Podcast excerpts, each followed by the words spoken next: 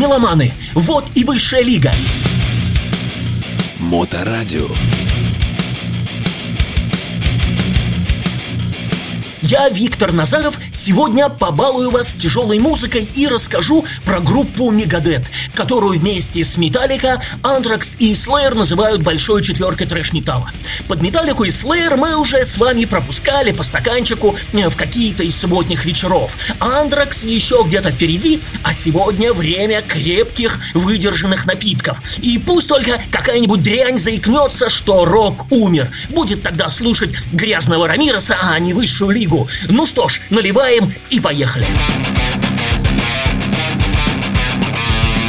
Летом 1983 года, через несколько месяцев после того, как гитарист Дэйв Мастейн был уволен из группы Металлика из-за проблем с алкоголем, наркотиками и конфликтов с другими музыкантами, он вместе с басистом Дэвидом Эллифсоном, гитаристом Грегом Хендевитом и барабанщиком Ди Джоном Карутерсом создал группу Мегадет. Позже Мастейн сказал, после увольнения из Металлика все, что я помню, свою жажду крови, их крови. Я хотел делать более быструю и тяжелую музыку, чем они. Мастейн, движимый желанием мести, добавил музыке Мегадет мощи, увеличив скорость даже в уже имеющихся песнях, например, в Mechanics. Металлика исполняла ее в более медленном темпе. После почти шести месяцев безуспешных поисков вокалиста, Мастейн решил самостоятельно заниматься вокалом, являясь также основным автором песен группы, а также гитаристом. Крутерса вскоре заменил барабанщик Ли Рауш, а гитарист Грег Хэндевит покинул группу в конце 83 -го года и основал собственную Кублайка. В начале 1984 года Мегадет записала демо из трех песен в составе Мастен, Эллифсон и Рауш. Также к Мегадет в качестве второго гитариста присоединился Кэрри Кинг, известный по Slayer, который выступал с группой на концертах, пока ему подыскивалась постоянная замена. После нескольких выступлений в 1984 году Ли Рауша заменил ударник Гар Самуэльсон. Благодаря своим трем демонстрационным песням группе удалось подписать контракт с независимой нью-йоркской звукозаписывающей компанией Combat Records. А в декабре в группе наконец появился второй гитарист Крис Поланд, друг э, Гара – в начале 1985 года группа получила 8 тысяч долларов от Combat Records для записи и выпуска своего дебютного альбома. Однако после того, как они потратили половину от этой суммы на наркотики и алкоголь, музыканты были вынуждены уволить своего продюсера и самостоятельно заниматься выпуском альбома. Несмотря на это, альбом под названием «Убийство – это мое дело» и «Дела идут хорошо», выпущенный в мае 1985 года, был хорошо принят и являлся смесью трэш-металла, спиг-металла и панк-рока. На альбоме был представлен первый из многочисленных каверов, исполненных Мегадет, версия классической песни Нэнси Синатры. Эти ботинки сделаны для ходьбы в стиле спид-метал и со словами, несколько измененными Мастейном. Э, позже вокруг этой композиции разгорелись споры, когда автор оригинала Ли Хезлвуд назвал сделанные Мастейном изменения отвратительными и оскорбительными и потребовал, чтобы композицию убрали с альбома. Под угрозой судебного преследования исследования, с 1995 года альбом издавался без этой песни. Однако в 2002 году альбом был переиздан с данным кавером, но все измененные слова были заменены на звук бип. Послушаем ее с бипами. Cis Boots.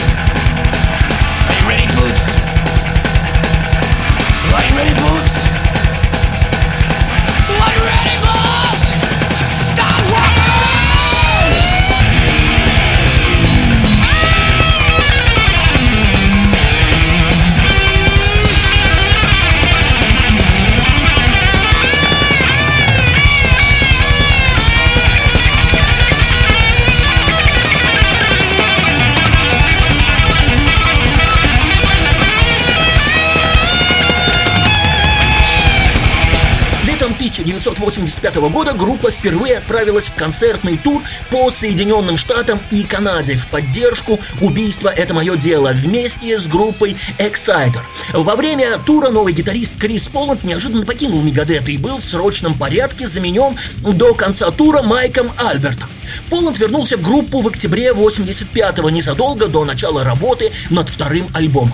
Второй альбом Мегадета, законченный в марте 1986 года, снова получил от Combat Records весьма скромный бюджет. К тому же группа была не удовлетворена результатом микширования записи. В итоге из-за недовольства постоянными финансовыми проблемами маленького независимого лейбла Мегадет подписали контракт с крупной компанией Capital Records, которая купила права на новый альбом. Лейбл нанял продюсера Пола Ленни для повторного микширования альбома. И в ноябре 1986 года, э, почти год спустя после начала записи, Capital Records выпустили альбом «Мир продается, но кто покупает?». Это был несомненный коммерческий успех для Мегадет. В одной только Америке было продано более миллиона копий. Журнал All Music Guide э, назвал «Мир продается» одним из самых влиятельных трэш-металлических альбомов десятилетия.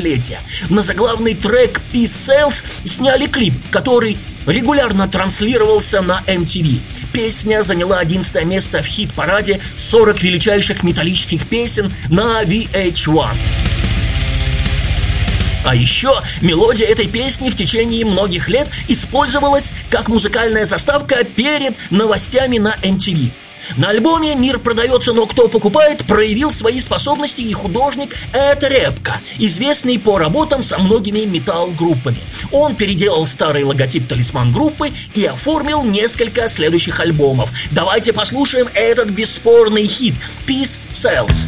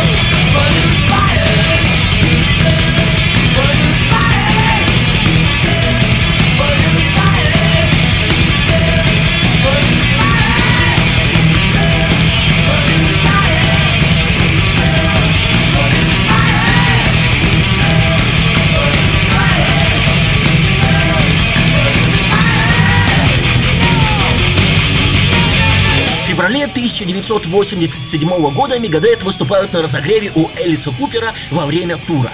Купер вовремя заметил, что Мегадет пристрастились к тяжелым наркотикам и алкоголю и подружески помог им контролировать своих демонов. С тех пор они сблизились, и Мастейн даже считает Купера своим крестным отцом. Позже Мегадет делают кавер на песню Купера «No Mr. Nice Guy» для саундтрека к фильму «Шокер».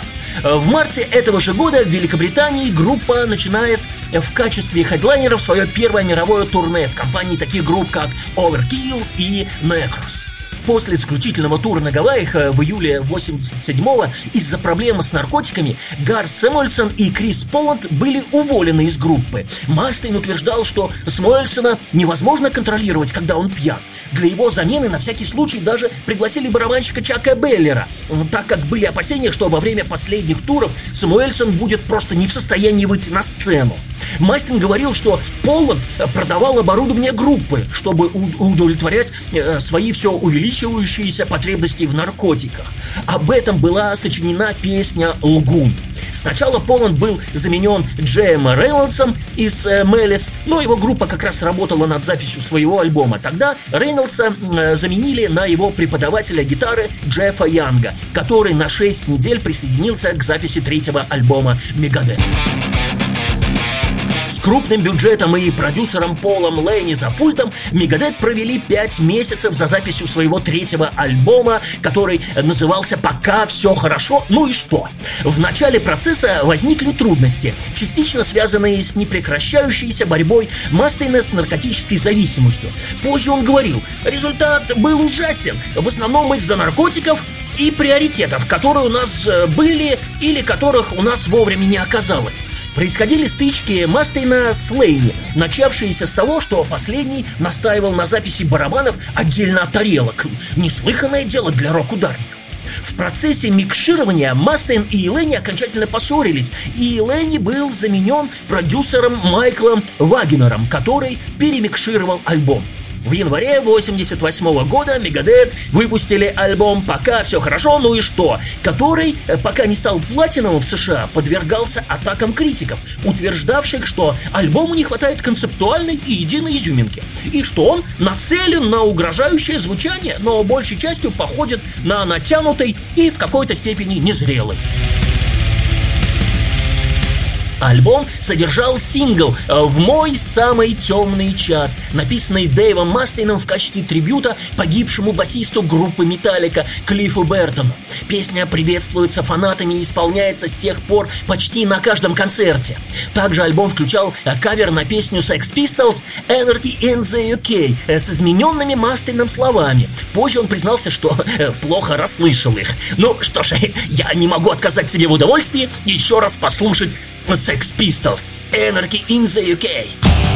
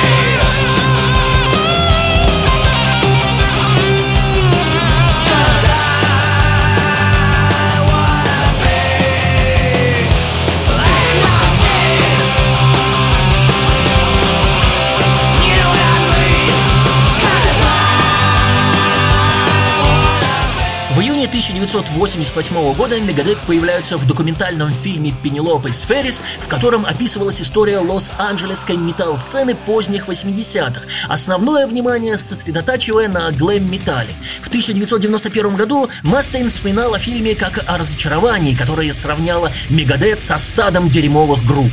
Мегадет начали мировой тур в поддержку «Пока все хорошо», ну и что, выступая на разогреве у Дио в Европе в феврале 88 года, а позже присоединились к туру Iron Maiden в поддержку их альбома в США – в свете нарастающих проблем с ударником Чаком Беллером Мастейн попросил барабанщика Ника Мензу поработать э, барабанным техником. Как и предыдущий техник, Менза должен был быть готов сесть за установку в случае, если Беллер не сможет продолжать тур. В августе 88-го Мегадет выступили на фестивале Monsters of Rock в замке Донингтон в Британии наряду с Kiss, Iron Maiden, Halloween, Guns N' Roses и Дэвидом Ли Ротом перед аудиторией более 300 тысяч человек. Вскоре группа присоединилась к европейскому туру Monsters of Rock, но выпала после первого же концерта. Через некоторое время Дэйв Мастейн уволил Чака Беллера и Джеффа Янга и вычеркнул их из запланированного австралийского тура. Позже он вспоминал, в дороге маленькие перепалки вырастают в полномасштабные войны. Я думаю, многие из нас э, непоследовательные из-за парня, которого мы ждали после концерта. Летом 1989 года Мастейн был арестован за вождение в состоянии наркотического опьянения и хранения наркотиков. Он врезался в припаркованное транспортное средство с полицейским, правда, находящимся не при исполнении служебных обязанностей.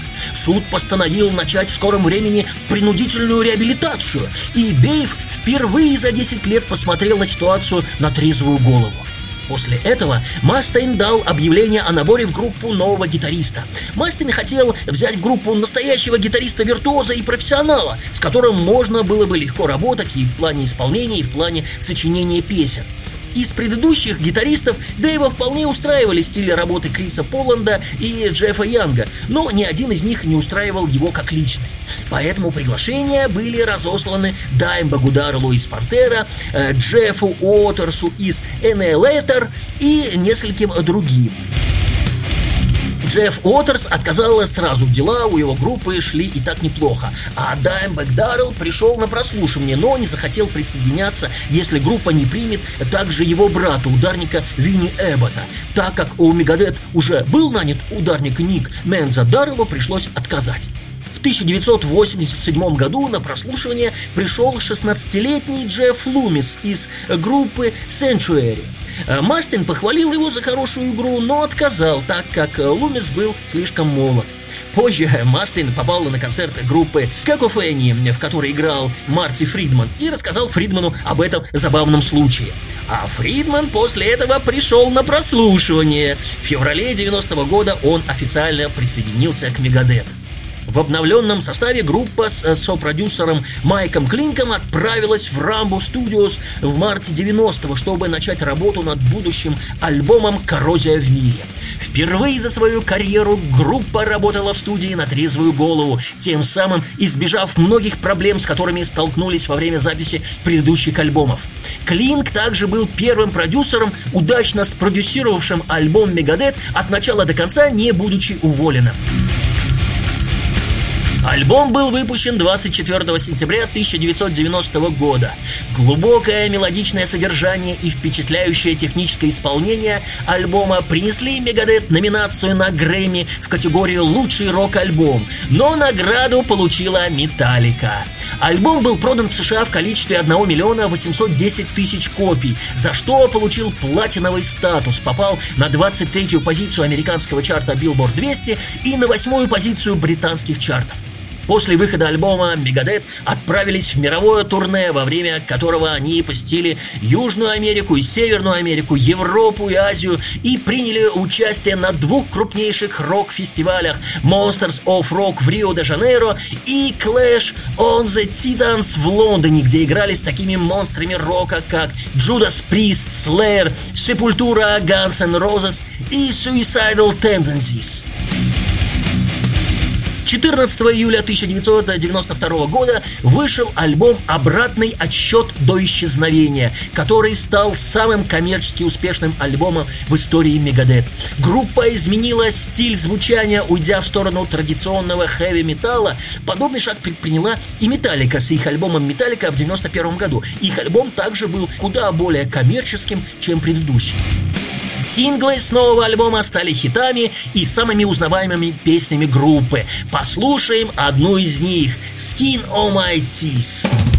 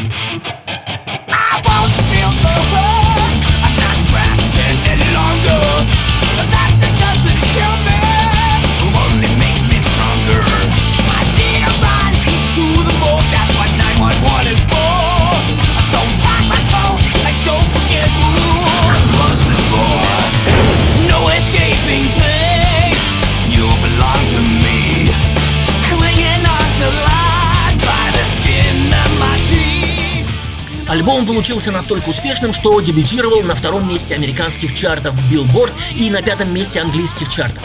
Альбом номинировался на Грэмми в 93 году в номинации «Лучшее металл-исполнение». Получил двойную платину по итогам продаж в США, тройную платину в Канаде и золото в Австралии и Аргентине, являясь таким образом самым продаваемым альбомом группы. Название альбома придумал Ник Менса, барабанщик группы. В ноябре 92 года Мегадет выпустили свой второй видеоальбом «Экспозиция Сон», а в декабре организовали мировое турне в поддержку Countdown to Extinction с группами Пантера и Suicidal Tendencies, за которым последовало турне по Северной Америке в январе 93 года.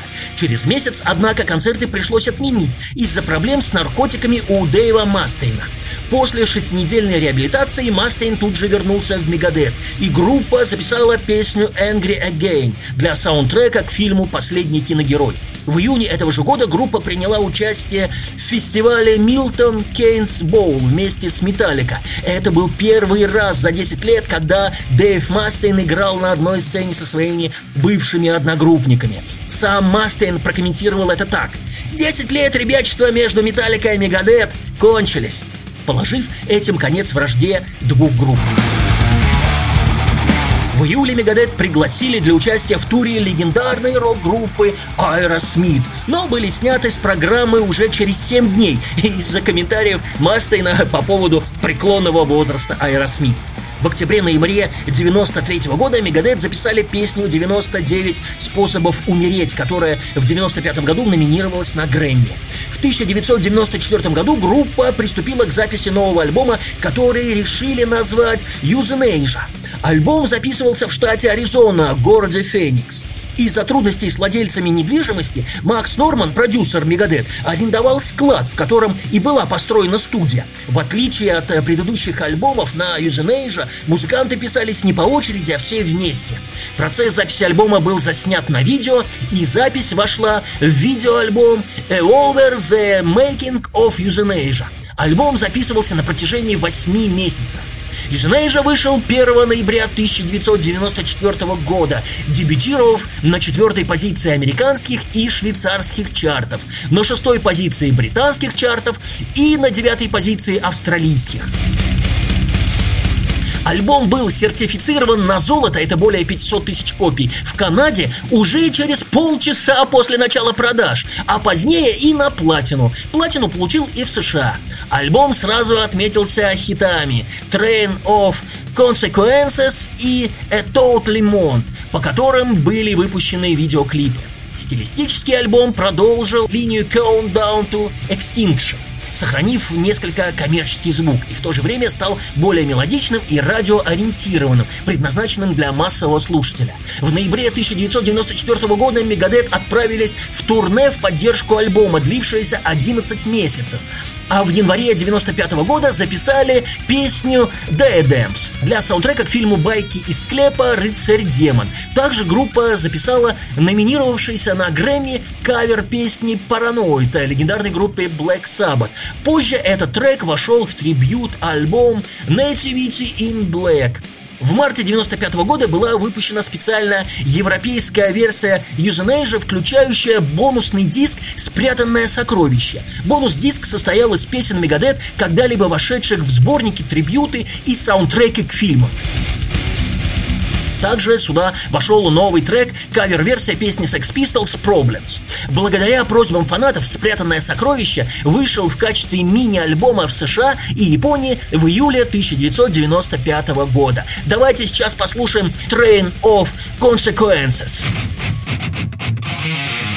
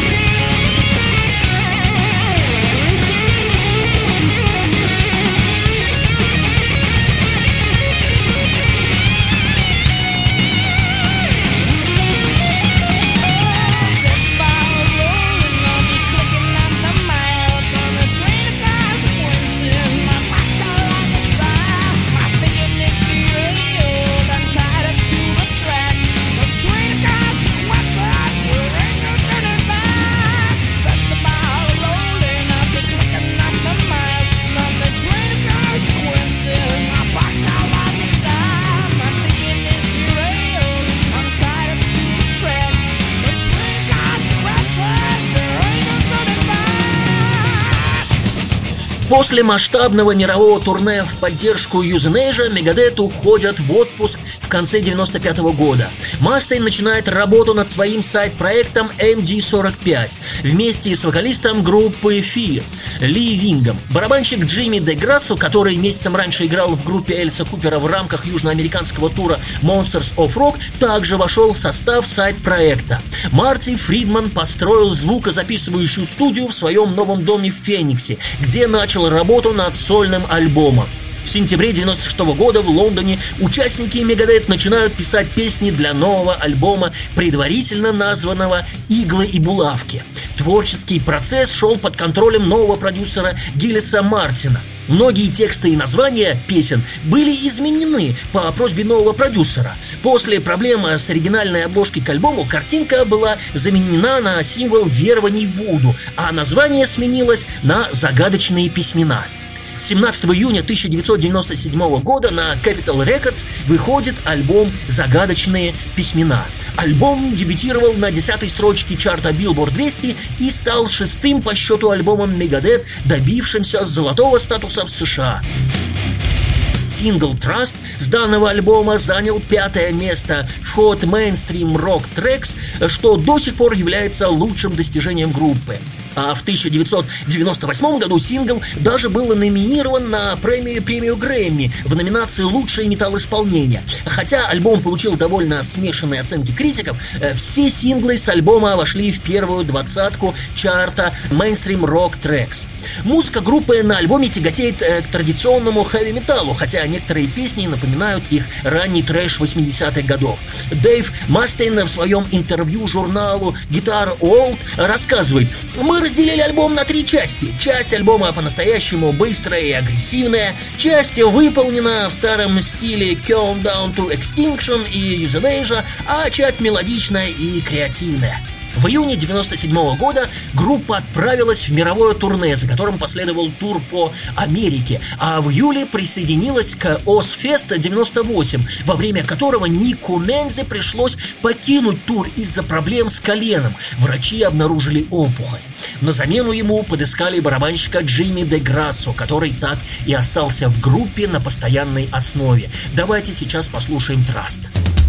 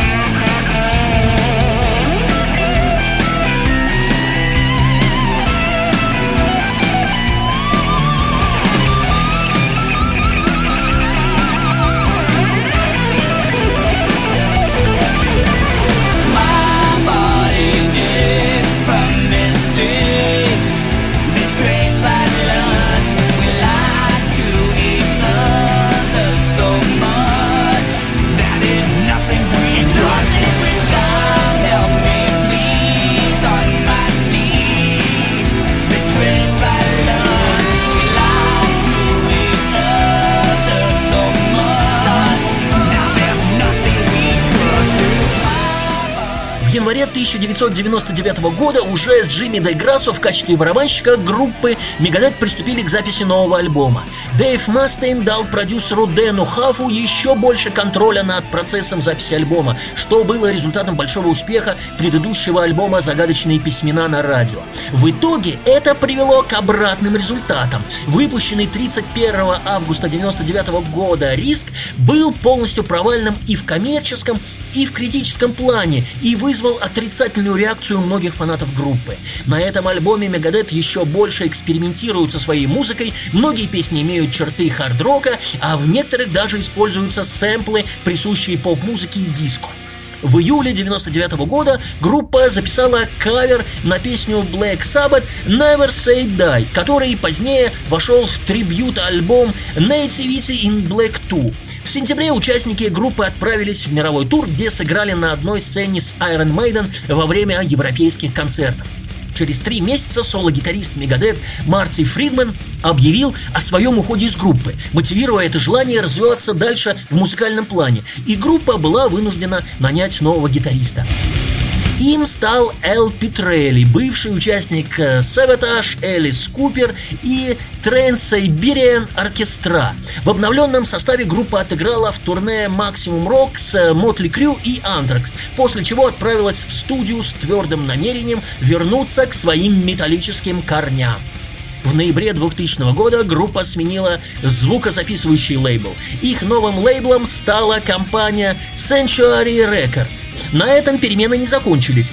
Дэйв Мастейн после провала предыдущего альбома решил уволить продюсера Бада Прейджера и спродюсировать новый альбом сам. Альбом «Миру нужен герой», вышедший 15 мая 2001 года, получил смешанные отзывы критиков. С одной стороны, они одобрили музыкальный стиль, напоминающий ранние работы Мегадет и возвращение к трэшевым корням, с другой – отметили недостаток оригинальности. Сам Мастейн отозвался о группе на момент выхода альбома так «Она будто корабль, потерявшийся в море и ищущий свой курс». Несмотря на скромные по меркам Мегадет продажи, сингл Moto Psycho достиг 22 позиции в американских чартах. Вот эту песню и послушаем сейчас. Итак, на моторадио Moto Psycho. Responsibility,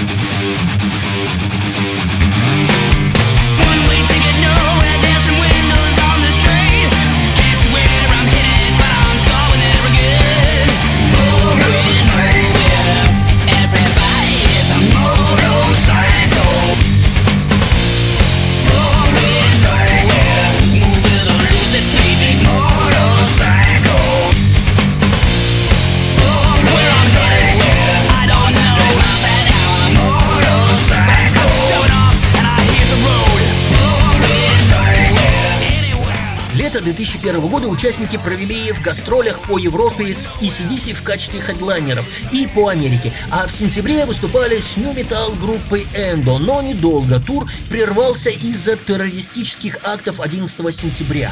В январе 2002 года у Дэйва Мастейна был обнаружен камень в почках, и он отправился на лечение в Техас. Немного позже к этому диагнозу добавилась радиальная нейропатия, вызванная травмой руки.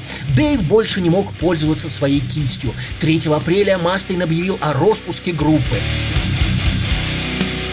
Пройдя четырехмесячную физиотерапию, Мастейн снова начал играть на гитаре. После года реабилитации Дэйв Мастейн вернулся в студию, чтобы записать предполагаемый альбом. Он решил восстановить группу в ее лучшем классическом составе.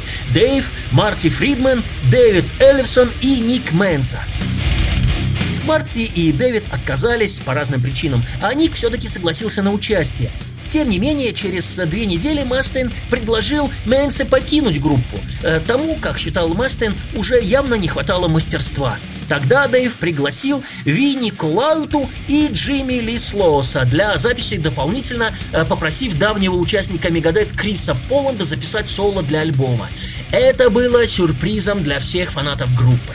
В сентябре 2004 года альбом «Сбой системы» ознаменовал возвращение группы, хотя он же был запланирован и последним в творчестве Мегадет. Альбом дебютировал на 18-й позиции американских чартов и получил положительные отзывы критиков. В музыкальном плане альбом склонялся к жанру трэш-метал, что приветствовалось давними фанатами группы. Альбом также интересен своей обложкой, на которой изображены э, маскот группы Вик э, Раттлхед, э, Джордж Буш, Хиллари Клинтон, Билл Клинтон, Дик Чейни, Кандализа Райс и несколько других известных политиков. В мае 2006 года Мегадет анонсировали свой 11-й студийный альбом «Объединенные мерзости». Альбом вышел через год, 15 мая 2007 года, и сразу попал в американские чарты, достигнув восьмой строчки в чартах США и пятой в чартах Канады. В сентябре 2009 года выходит альбом «Эншпиль. Конец игры». 13-й альбом «13» вышел 28 октября 2011 года. В 2012 году Мегадет объявили, что работают над новым 14-м студийным альбомом группы. В феврале 2013 года Дэйв Мастейн написал в Твиттер о том, что у него есть планы пригласить для нового альбома гостевого вокалиста. В результате оказалось, что в записи альбома принял участие Дэвид Дреймон, вокалист группы Дестрабы. В этом же месяце Мегадет озвучили название нового альбома «Супер Коллайдер». Дэйв Мастейн заявил, что он очень доволен записанным альбомом. Выход альбома состоялся 4 июня 2013 года. 25 ноября 2014 года группу покинул барабанщик Шон Дровер, который играл с 2004 года. А на следующий день об уходе из группы заявил гитарист э, Крис Бродери, который играл с 2008 года. Причиной явились музыкальные разногласия между участниками. Э, в конце марта 2015 года Крис Адлер, барабанщик группы Lamb of God, объявил о своем присоединении к Мегадет для записи следующего альбома. 2 э, апреля 2015 года группе в качестве полноправного участника присоединился гитарист Кико Лоурейро из группы Энгра. 1 октября 2015 года Мегадет озвучили название нового альбома «Дистопия», который вышел в январе 2016 года. 21 мая 2016 года скончался бывший ударник группы Ник Менза. На следующий день, 22 мая, Мегадет в ходе выступления на Нью-Йоркском фестивале Rock on Derby почтили память Ника минутой молчания, а также посвятили ему песни Trust и Holy Wars. 12 февраля 2017 года за композицию «Дистопия» группа получила премию Грэмми в номинации «Лучшее металл-исполнение». 22 марта 2017 года группа объявила о намерении провести совместные выступления со Scorpions, которые состоялись осенью. В ноябре 2017 года в интервью Мастейн сказал, что Мегадет отправятся в студию в конце года, чтобы начать работу над своим 16-м студийным альбомом. Выпуск его намечен на 2019 год. В поддержку альбома группа отправится в тур вместе со Slayer, Testament и Sepultura. Также они планируют отправиться в тур 2019 года вместе с Overkill и Dead Angel. А нам уже пора воткнуть наушники в смартфон и под моторадио отправиться в ближайший бар отмечать субботний вечер, воспевать крепкие семейные скрепы и выпивать за наш завод и цех родной. Это была Высшая Лига с Виктором Назаровым и да поможет нам рок. Пока!